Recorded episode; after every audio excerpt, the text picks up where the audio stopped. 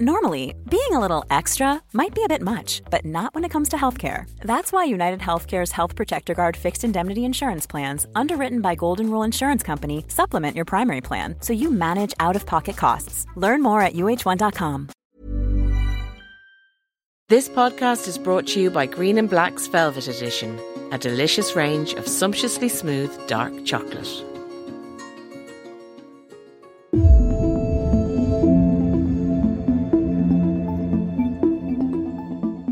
You're listening to the Irish Times Women's Podcast. I'm Kathy Sheridan. Later on, Roisin Ingle will be talking to psychologist and mindfulness meditation teacher Susannah Healy about her book, The Seven Day Soul, which aims to provide a clear path to finding deeper meaning and joy in life through a blend of science and spirituality. But first, some of you may have read a piece by Aimée Johnston on IrishTimes.com recently about her landing a dream job in the Maldives. If you haven't heard about it, well, prepare to feel really jealous. The 26 year old from Antrim has swapped Ireland for the white sands and sunshine of the Maldives after beating thousands of applicants to become the barefoot bookseller. Wow. The job in the luxury eco resort of Soneva Fushi in the exotic Indian Ocean destination was advertised online last year by hotel library curator company Ultimate Library. Did you know there was such a thing? Aimée has been shoeless on the island for a month now, and she spoke to Jennifer Ryan about how it's all going.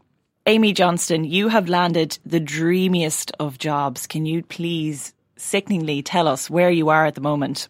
I am currently um, on Kunfunadhoo Island, which is um, an island in the Maldives, uh, and I am working as a barefoot bookseller for a luxury resort. And the job is, as you say, the barefoot bookseller. Have they really taken your shoes? They have taken my shoes. the moment I landed on the island, I kind of got to the jetty, and uh, a colleague asked me to remove my shoes, and I, I, didn't actually think that that part was serious, but but but it was. Uh, the tagline on the island is "No news, no shoes," so um, I'm kind of living by that at the moment. Wow! So you're not uh, you're not hearing about Brexit on a daily basis. for the first time in two and a half years, three years, I have been kind of Brexit free, which is which is nice. Um, I'm not sure I'll I'll like coming back to to the catch up of it, but well, the way things are going, it could still be going on by the time you get back here. Oh, anyway, oh, okay. unfortunately, so I haven't escaped it too much. Okay, no, no. But enough about Brexit. My God, can you explain how this dream job came about? First of all. Mm. Um, so I actually saw the job initially posted. So the job is um, kind of run by Ultimate Library. Uh, they're a company in the UK that curate these beautiful kind of bespoke library collections for high-end resorts, hotels, restaurants, that kind of thing. And they got together with Soneva Fushi, um, a luxury resort here in the Maldives, and kind of thought, well, wouldn't it be brilliant if we had a bookstore and if we had somewhere on the island to promote reading for leisure? So that's how the job itself uh, came about. And I saw it initially posted on BookBrunch, which is a publishing industry trade magazine. And I, I think it was like, you know, the last you know the few final days of summer in August 2018 and I I saw it and I just thought it seemed like the most outlandish thing so I kind of applied not really expecting anything to come of it um, and the day after, I, re- I remember the Guardian had picked it up and they, they ran an article on it asking if it was the best job in the world, and uh, and it kind of went viral after that. So, so what was the the kind of the competition phase like? I know it, it, was there a lot of people, do you know, going for the job, and did you have to go through a long series of interviews? How did you get it, basically? Mm, I mean, I I don't have the exact numbers. I I did hear that there were quite a few that applied, and um, and I think I just got really really lucky. Um, there were quite a few interview stages. Like, you know, I had two or three interviews, and then I had some sort of creative tasks set along the way, um, different little things I had to make or produce. But mainly, it was just kind of always talking about books, which which I love. So so that was it. It was an enjoyable experience actually. Yeah, well, you've you've always been very passionate about books. I know you work in Ireland here for Penguin Random House, and mm. that's d- dealing with books on on a daily basis as well. Mm-hmm. But you wrote mm-hmm. a lovely piece in the Irish Times during the week, and you talked about. Um, you're falling in love with books as a kid in Northern Ireland, and your mum mm. getting the library van to come around um, to where you lived. Can you talk to us about that? About your how you discovered your love of books? Yeah, so my mom got in touch with um, Libraries NI, and they have this gorgeous little library van service, which is exactly what it sounds like. It's just like a little mobile uh, van that they bring around from place to place. And they started visiting us, I think, once every few weeks. And to me, that was just amazing. Like I could go outside my front door and I could pop into this little library van and take whatever book I wanted. And, and yeah, it was just incredible. And I think it really just sparked this love that I have even still about reading or for, for reading and where it can take you. So I, I just loved it from then on. And I think I was very lucky as well that I had parents who very much encouraged me to to read on my own and you know to read before bed um, and that kind of thing. So it really started there, I guess. Yeah. And back to the job now. why do you think that they picked you for the job? What do you think it was that, that clinched it? Was it was it that uh, your passion for books, that the way you've just described it there? Do you think that came across and that's what clinched it? Um, I, yeah, I, would like to think so. I mean, I do think it probably is hugely down to, to luck, but I do. There's no denying that I absolutely love books. I love talking about them. I love um, kind of getting into rows or discussions or whatever it is about them. So I, I, do think that came across, and that's what they were looking for. They were looking for someone who could come to the island and talks about talk about books as if they were the most important things in the world, which they are to me. and where were you when you found out that you got the job? Oh, I think I had just left work and it was was it the first or second week of January? It was a miserable day anyway. oh my god, it was lashing and uh, and I kind of got the email that that I had got the job. And I, I think I just kind of put my phone away because I didn't really like I think I was stunned. I was like, what are you on about? Um, and I showed it to my brother. I, I, sent it to my brother, and I, I kept getting him to check it over and over again throughout the weekend to make sure I hadn't like imagined it or like made it up in my head, you know. And how were Penguin when you told them I'm going to need to take a few months off here, guys? Penguin Random House Ireland have been amazing and they've been so supportive. I mean, I'm going to sound so spoiled here, but go on, go on. so, I mean, it, it, So I'm a publicist for Penguin Random House Ireland. I work in the publicity team, and it is kind of a dream job already. And it's a job that I've been doing for three years, and that I love to bits. Um, and they're just such a great team there. So when I told them about the opportunity, they they just were incredibly supportive and uh, and they offered me the, the time off to do it. Um, and I'm really like I'm I'm very grateful because I'm aware that not everybody kind of gets that level of support. So so it just it's been it's been great. Can you describe a typical day on the island now? Okay. okay, typical day starts with breakfast. We have the chef in the staff canteen and he makes oh my god, he makes the world's best omelets. They're amazing. Um, so I go from there to the bookshop and I am talking to guests. I'm recommending them books. Um, uh, we're talking about our favorite writers and things like that until lunchtime. My lunchtime is three hours long, oh I feel like a brat for even saying. But uh, I go scuba diving um, or snorkeling on my lunch break, and and then I'm back to the to the bookshop for the evening. Uh, and you know we host different little events uh, here in the bookshop and creative writing classes and, and things like that. So so yeah, it's it's it's always pretty full on. My days are normally pretty busy, but um, in a great way. Yeah, it sounds like it's pretty uh, pretty nice busy. I have to yeah. say. and did you yeah. did you travel alone? And are you living in some kind of like a staff compound, or what is it like? Mm. Uh, yeah, I did. I traveled kind of on my own. I think I got something like four flights, like many buses, uh, a boat, a boat ride here. So it was a bit of a long journey, but it was worth it. Um, and yeah, I'm living kind of in a staff area on the island. Um, there, there's about I think, three or 400 members of staff here.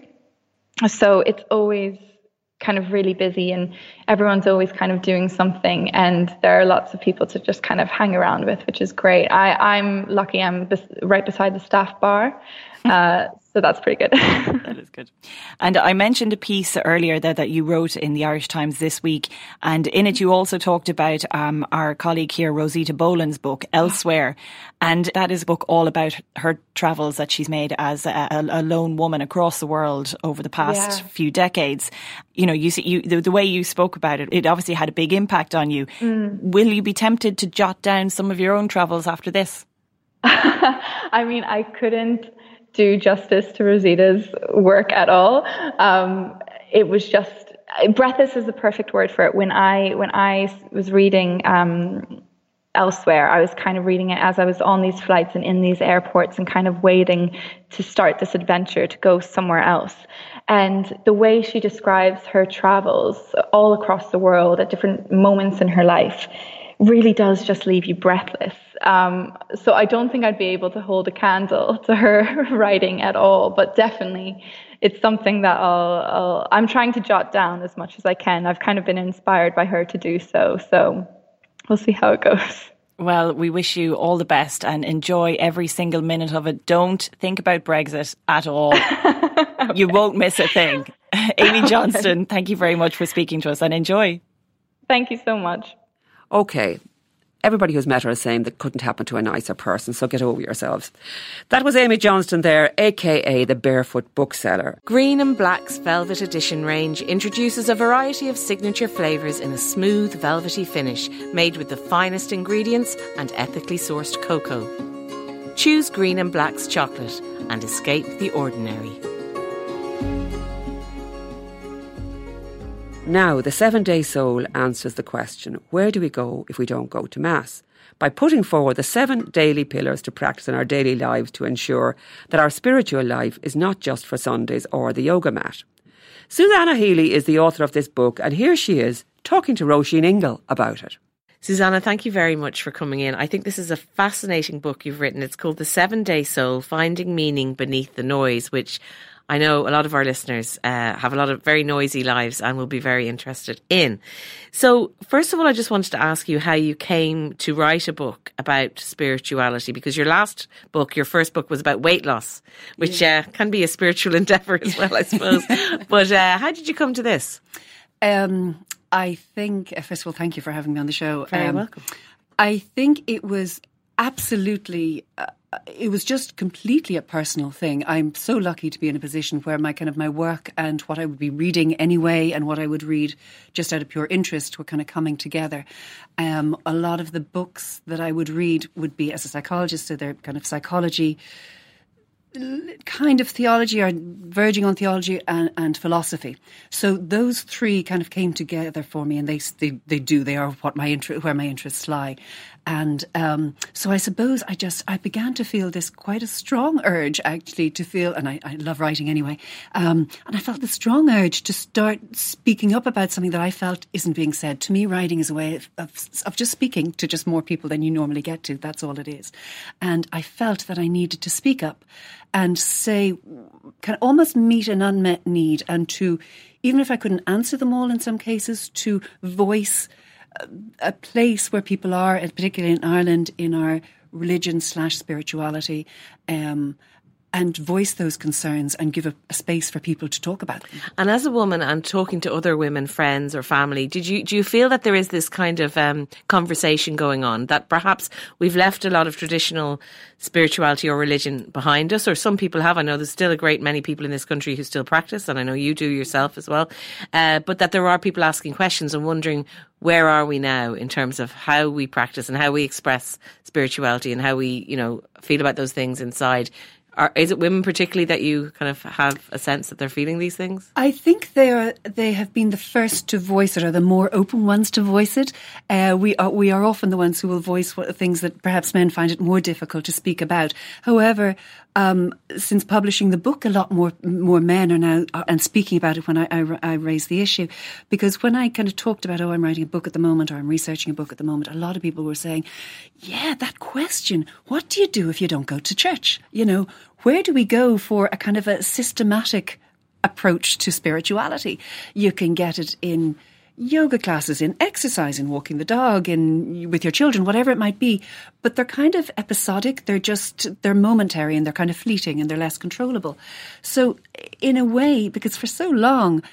Religion equals spirituality for so many Irish people. We didn't really have any other options. And although, as you say, I do have religious beliefs, I just feel if it doesn't include everybody, it isn't. You haven't got there to, to the truth yet. Which is interesting because uh, for me, a lot of religions would be very um, not inclusive. I mean, that's the whole point of religions. Mm-hmm. I mean, whether it's Muslim or Catholicism, I'm not going to single any mm, of them out mm. because a lot of them either they exclude women in certain roles or they exclude people who have different, you know, sexuality or mm. same sex people. And for me, that's why I'm not particularly, in fact, I have very strong antipathy towards mm-hmm. all religions because they are not inclusive. So it's mm-hmm. interesting that you say you're almost talking about an idealistic utopian religion that doesn't really exist. Yeah, no, I think that's a fair criticism. And I think to some extent, if you don't set up some kind of boundaries as to what you do and don't stand for, then you don't really stand for anything to some extent.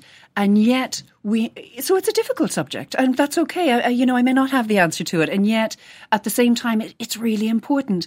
Um, because teachings come and go, and teachings in, for example, the Catholic tradition have come and gone, and there was, you know, belief in limbo, and now there isn't, and I think hell is gone as well.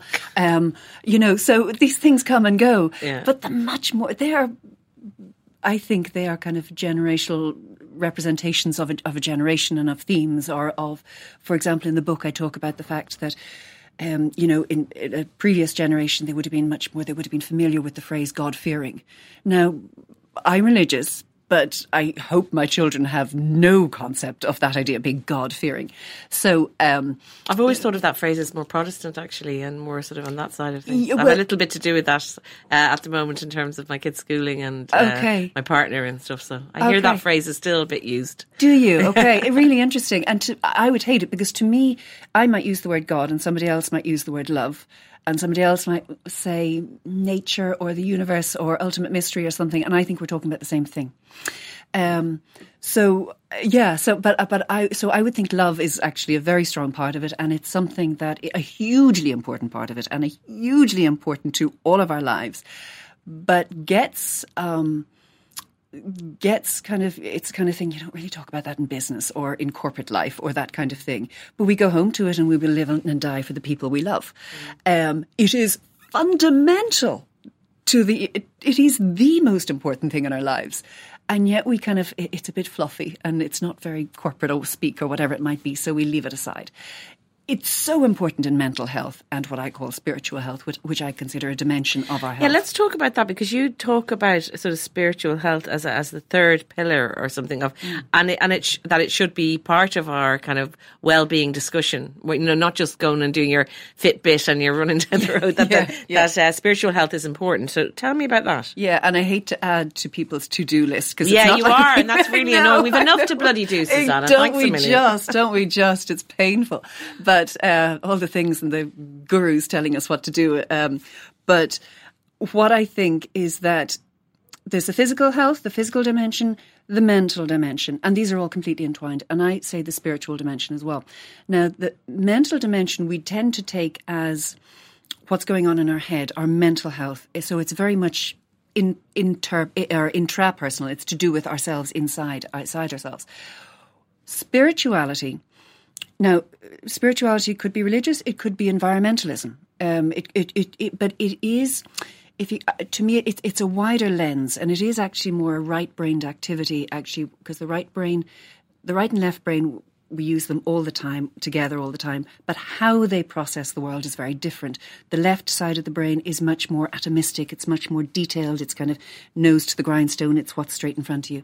The right side of the brain's the way it perceives the world is much more the bigger picture. So it's a bit like um, corporate away days and that kind of thing, where the whole company comes together or the management team comes together and they see, so where are we going You know, where are we going or what do we want our values to be or whatever? The big picture thinking. Spirituality in our lives is that big picture thinking. It is where do we fit into the bigger picture of things? And this is where I talk about, so for a lot, uh, I talk a lot in the book about meaning. Um, so finding meaning in life is a very spiritual matter. You may be not religious at all, but we need to find meaning in our lives. And what meaning is, is that being able to see the wood for the trees kind of way. It's finding our place in the world, being able to see ourselves not just talking about the mind, which is mental health, but actually seeing ourselves in respect of the bigger picture. In respect of other people too, because I suppose a lot of it is about our uh, perspective in relation to doing good things for each other. I mean, there's a way of, I suppose, living what you might call a spiritual life that doesn't actually involve anything to do with even the word spirituality or religion that I, I, you know i think that's what we're a bit hung up with in this country is that it has to be attached to some kind of religious notion but actually people kind of know innately i think human beings to, how to do good and how to care about other people and when they've not done that and when they've made mistakes and um and it's interesting that we've kind of been so, I would say, brainwashed in this country that those, in a way, the Catholic Church sort of hijacked those good deeds and hijacked that idea of living a good life. When in fact, you know, I think it's possible to do that without any spiritual necessarily um, guidelines. Yeah, I mean, of course, it, it's uh, people can be deeply spiritual but not at all religious. Uh, people can be religious, but I would say actually in a way not spiritual. They can be what I call religious by rote. There's a certain element of kind of um, that kind of hand hand me down religion from the family you know, purse kind of thing, as it were. Um, so there's all sorts. And then there's people who are deeply religious and spiritual. But obviously, religion is supposed to be about living spiritual life, no matter what the religion is. But absolutely, I think you can live a spiritual life. What, and we all kind of know the importance of love and we know the importance of trying to do good. What I talk about in the book, uh, and you, you touched on it there, is self transcendence. So it's living a life of service to others. There's so much out there about. Um, bettering yourself and all that kind of thing, and working on yourself, and then the career, and then the this, that, and the other. And a lot of happiness is about uh, comes from service to other people. There's a great there's a great phrase.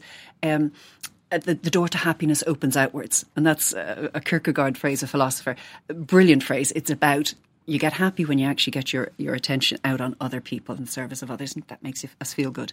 But it also grows us. And so in the book, I talk about the fact that getting a bit more methodical about things, like I'm actually practicing, I talk about the seven pillars of the yeah, tell us soul. about the seven pillars. They sound very nice, uh, but sort of a bit difficult in terms of the the words there. They are awe, forgiveness, humour, which is grand. Humour is easy. Generosity, gratitude, patience, and stillness. And you advocate kind of focusing on one of those. That's why it's called the seven day soul. Uh, focusing on one of those a day, kind of trying to incorporate them into your life? Yeah, I suppose uh, I call the book The Seven Day Soul because I, I kind of think so much of it, we've tended to think of spirituality as to do with, well, when you have a baby or death or those kind of times, or maybe confirmation or and those kind of things. Of right, life, exactly, yeah. yeah. Um, so uh, what I'm talking about is actually, no, it's about how we live life, but it's also very active as opposed to kind of hoping, ah, I'm generally good because the research generally shows that we tend to te- to think of ourselves as all above average. Now we can't all be above average. Do you know what I mean? So what I'm saying, well, I is, am. I don't know about you. I'll wave to you up there, yeah, yeah, yeah, from way below. But no. Um, so I, I, do you know what I, I, think that what what the system was just offering, and it, you know, I, I I think the book talks about a lot of different things, but the seven the, the seven pillars are a systematized way of actually working on bettering ourselves, because it is, I mean, neurobiologically, it is true that we we become what we do every day. You know, most people will relate to the fact that if you walk into a room for a meeting, for example, and maybe it's a three day meeting, chances are, if you sat down and you everything went okay the first day, you'll end up going to the same chair the second day and then the third day. We're creatures of habit. Now there is a biological kind of reason for that because it is it takes a lot less glucose, a lot less energy uh, for the brain to do exactly the same thing as we did yesterday. That's Again really today. interesting. You know, it's it's a it's a energy saving device, and it's really clever. So but we end up, we can do that for 20 years. Do you know what I mean? And you can kind of yeah. go, whoa, I didn't know I was becoming this yeah, person. Yeah. wasn't quite what I planned. So what I'm saying is that we can actually be very systematic in terms of actually practicing one of the seven pillars. So taking one of those, and I take it as a, a little card in my, it's actually in my fridge, but um, on my fridge, not in my fridge, but be interesting. yeah, exactly. But and actually kind of reminding myself uh, so, uh, you know, whenever, you know, at the beginning of the day, at the end of the day, other people carry it in their wallet, or sometimes it might be just stuck to the dashboard in the car, whatever it might be. Remind myself, I'm going to work on this because it actually changes the neural wiring in your brain. And if you do it once off, that's fine, but it isn't going to last. If you keep doing it and practicing it and practicing it and say, oh, I'm supposed to be a bit kinder today. Uh, and I've every right to not be kind. They've wronged me, whatever it might be. But oh, I'll try and see their side because that's what I'm working on today. It actually changes the neurobiology of the brain, but it does take lots of repetition. Yeah, no, I'm just thinking about your quote that you said about it opening outwards because I, I know I find that myself. You know, when you're sometimes full of rage and feeling like something's been done to you and that you're, you know, being wronged. And like if you do that shift, which is very hard to do sometimes because you're in it, of saying, of just looking at things from the other person's perspective and, and having that compassion and a bit more empathy, it's amazing actually how transformative that is in terms of all that stuff that's building up.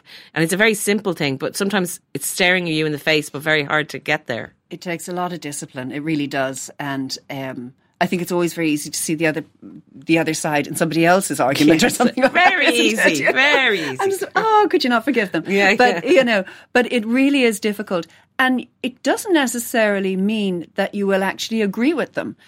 Yeah, I think that's really important, isn't it's it? It's a different, mm. but it just dials down the anger. Can you see? I see where they're coming from. I still don't think they're right, but I get why they said that now. Mm. You know, it's a different thing. Uh, it takes a lot of discipline. It really does, and a lot of giving. That's a generosity. So you've been sort of looking at the neuroscience in it as well, like the way the brain actually changes. So those uh, seven activities, say, or those aspirations to have daily, you reckon that they will do something to the brain and be a kind of it's almost like a keep fit routine for your spiritual health. It is, yeah. And I actually kind of what, what, what I'm doing is calling on companies to actually take it on board. So you could actually have one for Monday, Tuesday, Wednesday, Thursday, Friday, you know, and um, whatever it might be that everybody says, okay, we'll work on something, you know, either the, as company wide or uh, that everybody has their, has their own, whatever whatever way they want to do it. Um, but it does actually change the brain because what we do, we become. So whatever you keep doing repetitively, you actually strengthen the ability and the likelihood that you'll do it again that way. And I chose them because I think they're universally um, accepted values that aren't of any particular theology or any culture or whatever, they are generally accepted to be to, to be good and to be of benefit. And do you know something? I know it's corny to say, and I know it's eh, you know we kind of say oh, it's not very corporate again or whatever it might be, but most of us hopefully do want to change the world. It's sad if you don't. It's actually sad if you don't. But you know, it might be idealistic, but yeah, we're all responsible for it. If we want this peace or kind of whatever it might be, you have to be able to trust yourself to have done your little bit in actually saying, well, could I bite my tongue? If I was in power, uh, could I say the right thing? Could I manage that? Could I be more generous of spirit with the government budget, whatever it might be? Um, and it was I was very proud uh, that uh, President Michael D. Higgins wrote a piece for the for the piece on spirituality and government, because as I say, if it's if it's a matter of health, then it's a matter of public interest. So I, I t- talk about it in, in business, in architecture, in the education system, the healthcare system, and in government. Um, so you you say that the book is kind of trying to answer that question: What do we do if we don't go to church, which you mentioned earlier? So, apart from these seven pillars, what do we do? I mean, are how do we make these gatherings? People still want to gather, maybe not necessarily in the structures that we're used to doing. So, what have you found that people are doing, or have you noticed that there are more alternatives to the usual? I think there are things that are happening sometimes online, or people find that, oh, I find this group online very, um, you know, very consoling, or I found my tribe, as it were, that kind of thing. Um, I feel people seem to, other than book clubs, people don't seem to, meet together. Well, my friend Ruth, who wrote that book, I found my tribe. Her thing is all about the swimming, and there's yes, definitely exactly. a spiritual element to all those women gathering uh, in the sea on mad hours of the morning and naked in the in the full moon and all that kind of lark. There definitely is. And that's hugely spiritual. And I love the word tribe. I think it's a fantastic word, you know. Um, so yeah, so those kind of things, but there aren't that many gatherings, I, I, think, or some, for some people it's running or something like that, but they may never use the word spiritual, but it's still very much interconnectedness and a, a gathering of people together. Now, it doesn't mean that they are all kind of of one mind spiritually in any shape or form, but it can be spiritual in a different way. Um, but I do think that, um, I, I, I think that there might be a need in people, this is what I'm beginning to hear, that if we could set up book clubs or reading clubs or reading groups or whatever on this subject, you know. Um, so that people might say, okay, we've we've done the book club thing that's been going good a good while now at this stage. But actually, could we set up some reading groups on this philosophy, psychology, and all of that? Well, it's interesting because they're talking about, and I know the president also is very keen on bringing philosophy into schools and allowing kids from a very young age to look at these issues and talk about them in a way, apart from the very sort of dogmatic, uh, religious kind of way that we've spoken about before. So tell our listeners, our women, why they should read this book. Um, I think, I hope they will want to read this book. Um, I'm not going to force anybody to read it. I, I, hope they will want to read it. I hope that it will answer something, uh, that it offers uh, a familiar voice in terms of, oh, yes, I feel that as well, or I want to know more about that. Um, I have this to offer. I do feel like there's more of me uh, available than I could be using that I'm perhaps not offering to the world at the moment. Um, and I do want to find that place of meaning and that my, my life has meaning already. You don't need to go finding it, you already have meaning. Uh, but it's just a matter of seeing it. And I hope that that's what the book offers to people. And I hope it's welcoming to everybody. Well, I think it sounds fascinating, and I know from even my friends and family that these are conversations that we're we're having, and, and it's good to have like a, a book that kind of gives you a few subjects that you can delve into because there's a lot of um, theology in it, there's a lot of science in it. It's so you've really steered away from making it, as you said, a, a fluffy kind of subject and making it a, quite a you know a robust discussion. Yes, and I'm really glad you you picked up on that because I just think t- a lot of spirituality books are a bit think it and you'll have it type thing. And I, uh, you know, I just think that they're too fluffy and they just lose an awful lot of people. Uh, whereas I felt, no, no, this is really important. This is about where we're going. This is about our kids' futures. This is about our lives. Okay, brilliant. The book is called The Seven Day Soul: Finding Meaning Beneath the Noise. Um, Susannah Healy, thank you so much for coming in. Thanks for having me. Thanks to our guests, Aimée Johnston and Susannah Healy. Remember, you can subscribe to us wherever you listen to your podcasts. We are on Apple Podcasts, Spotify, and all good podcast apps. If you do want to get in touch, we're on Twitter and Facebook at IT Women's Podcast, or you can email us on the Women's Podcast at irishtimes.com.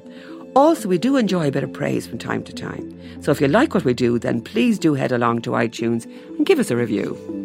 The podcast is produced by Róisín Ingle and Jennifer Ryan, with JJ Vernon on sound. Until next time, thanks for listening.